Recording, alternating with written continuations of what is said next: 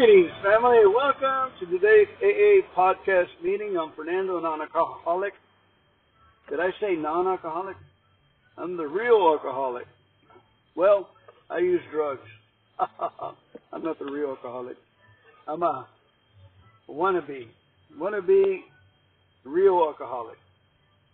100% alcohol. But no, somebody had to challenge me with some window paint, little flakes, and said that was acid. I said, that little thing, I put saliva on my finger, index finger, and I put it in a little tray, and I grabbed about two or three of them and put them in my mouth. And I ruined my 100% status of alcoholism. I got a ticket that day. Anyway, God bless you. May the Lord bless you. Thank you so much for coming on here in my AA meeting, Fernando's, the way Fernando sees it. Let's go ahead and open the meeting with a moment of silence followed by the serenity prayer. Please, God, grant me the serenity to accept the things I cannot change, the courage to change the things I can, and the wisdom to know the difference. Amen.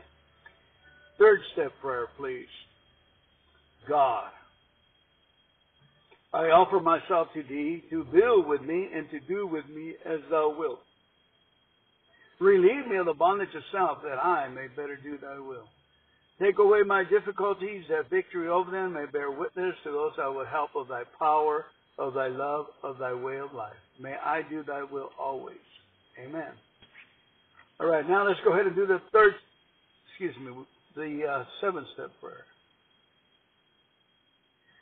My Creator, I am now willing that He should have all of me, good and bad. I pray that you now remove from me every single defect of character that stands in the way of my usefulness to you and my fellows.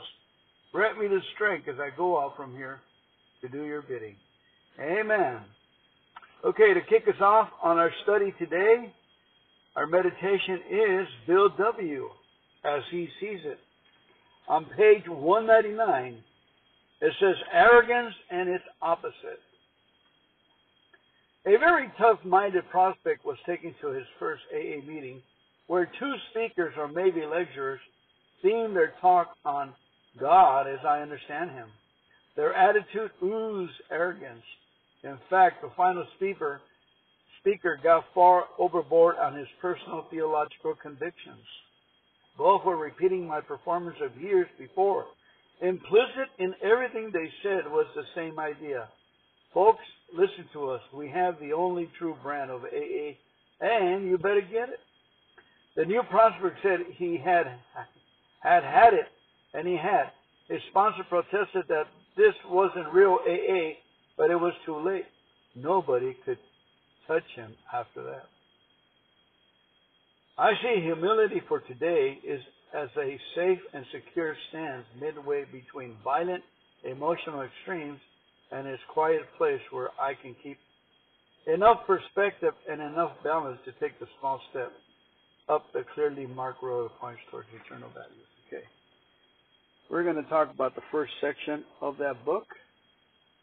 Okay, because it struck a chord with me. I have been guilty, and I'm glad to see that Bill W he has been guilty on it. If you read his autobiography in Passing It On, it's just beautiful the way he says he wanted to go to the uh, to the meeting, but on the way there he stopped at a few bars and he just kind of like circled the place where he was going to go. And when he finally made it to the to the uh, Oxford group where where uh, Shoesworth or Sam Sam was doing conducting the meeting, the book says that he he went up there and started um, doing the same thing, talking about Jesus, talking about salvation, and drunk.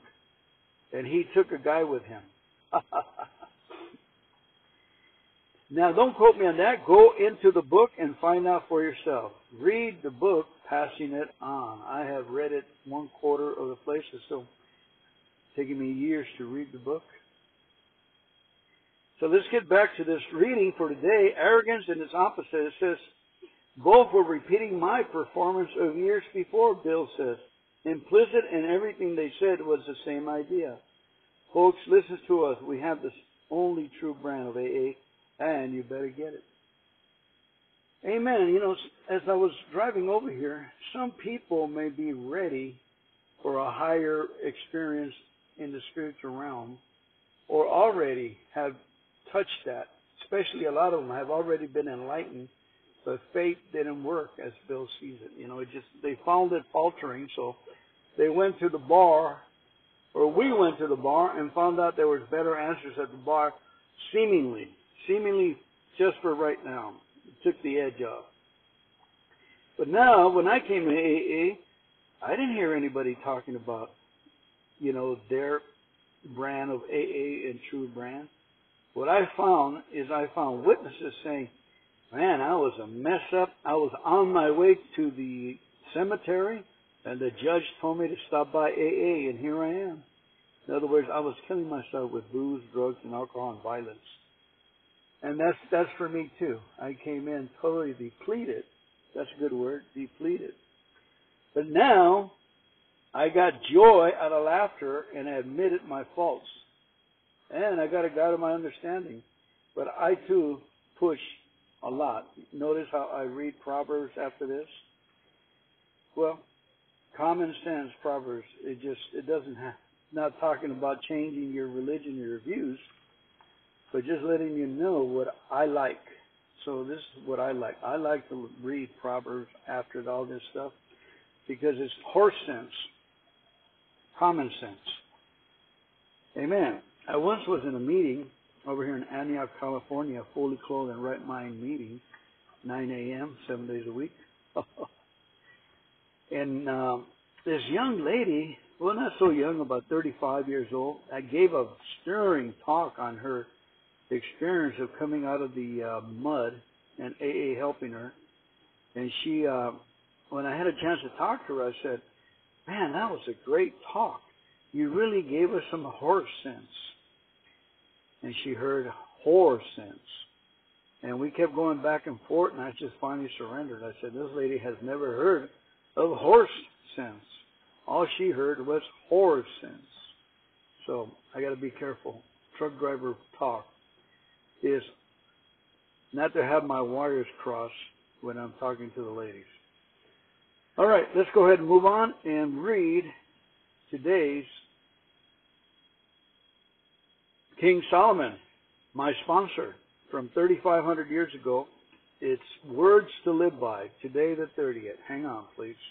All right, I got my book. Let's go ahead and reopen the meeting with uh, the OK prayer. Okay, God, it is true that I, of sorts, I am an alcoholic of some sorts. And it's all right with me. Now, what am I going to do about it? Amen. Notice the arrogance in that and the joy of saying, um, I'm some kind of alcoholic because it's true. I'm not, I can't run my life properly. The, the past or the the past records, list what the record shows, the tally of my past says I'm a mess up from, from the ground up. Everywhere I go, I cause misery. You know, just can't get on with life. You know, just, I can't just go and enjoy my life and stay on my lane. I couldn't do that until I got to AA. But I, I love the spiritual awakening on that prayer, are really intelligent. It says, now what we are does it say we? Or what am I going to do about it? What am I going to do about it? Taking responsibility and having God. See, see how now he connected with God? Like God is standing right here. He's our manager. Okay, manager, I really messed up this situation. I really lost up my job, my relationship, my family. Okay, I admit it. Now what am I going to do about it? That's the beauty of that prayer page 416 of the big book.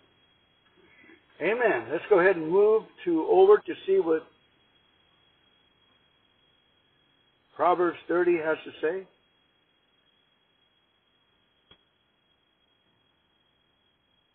Well, you know, this is, uh, I'm just going to skip through some stuff. Um, I have not learned wisdom, it says, nor have I knowledge of the Holy One.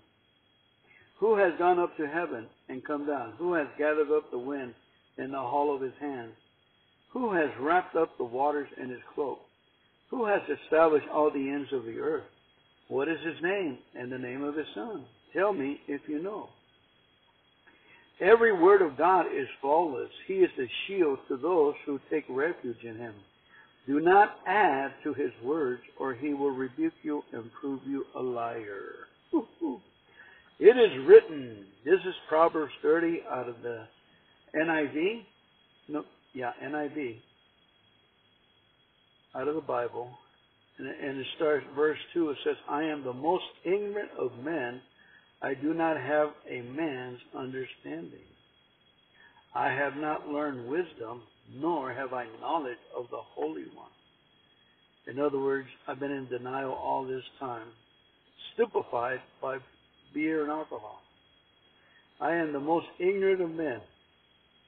Verse 4 Who has gone up to heaven and come down? Who has gathered up the wind in the hollow of his hands? Who has wrapped up the waters in his cloak? Who has established all the ends of the earth? What is his name? And the name of his son?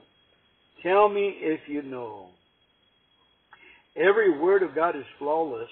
He is a shield to those who take refuge in him. Do not add to his words, or he will rebuke you and prove you a liar. Amen. Amen. And now he asks, he goes, Two things I ask of you, O Lord, verse 7. Do not refuse me before I die. Keep falsehood and lies far from me. Give me neither poverty nor riches, but give me only my daily bread. Otherwise I may have too much and disown you and say, Who is the Lord? Or I may become poor and steal and so dishonor the name of my God. Do not slander a servant to his master, or he will curse you and you will pay for it. There are those who curse their fathers and do not bless their mothers. Those who are pure in their own eyes and yet are not cleansed of their filth. Those whose eyes are ever so haughty, whose glances are so disdainful. Those whose teeth are swords and whose jaws are set with knives, to devour the poor from the earth, the needy from among mankind. That's how I was when I came to AA. And let me go ahead and read it in the Passion Translation. I, th- I think this is going to be pretty good to look at it in the Passion Translation. Okay, there's. I'm going to start reading from the Passion Translation at verse 7 through 14, and it says, God, there are two things I'm asking you before I die, only two. Empty out my heart everything that is false, every lie and every crooked thing, and give me neither undue poverty nor undue wealth, but rather feed my soul with the measure of prosperity that pleases you.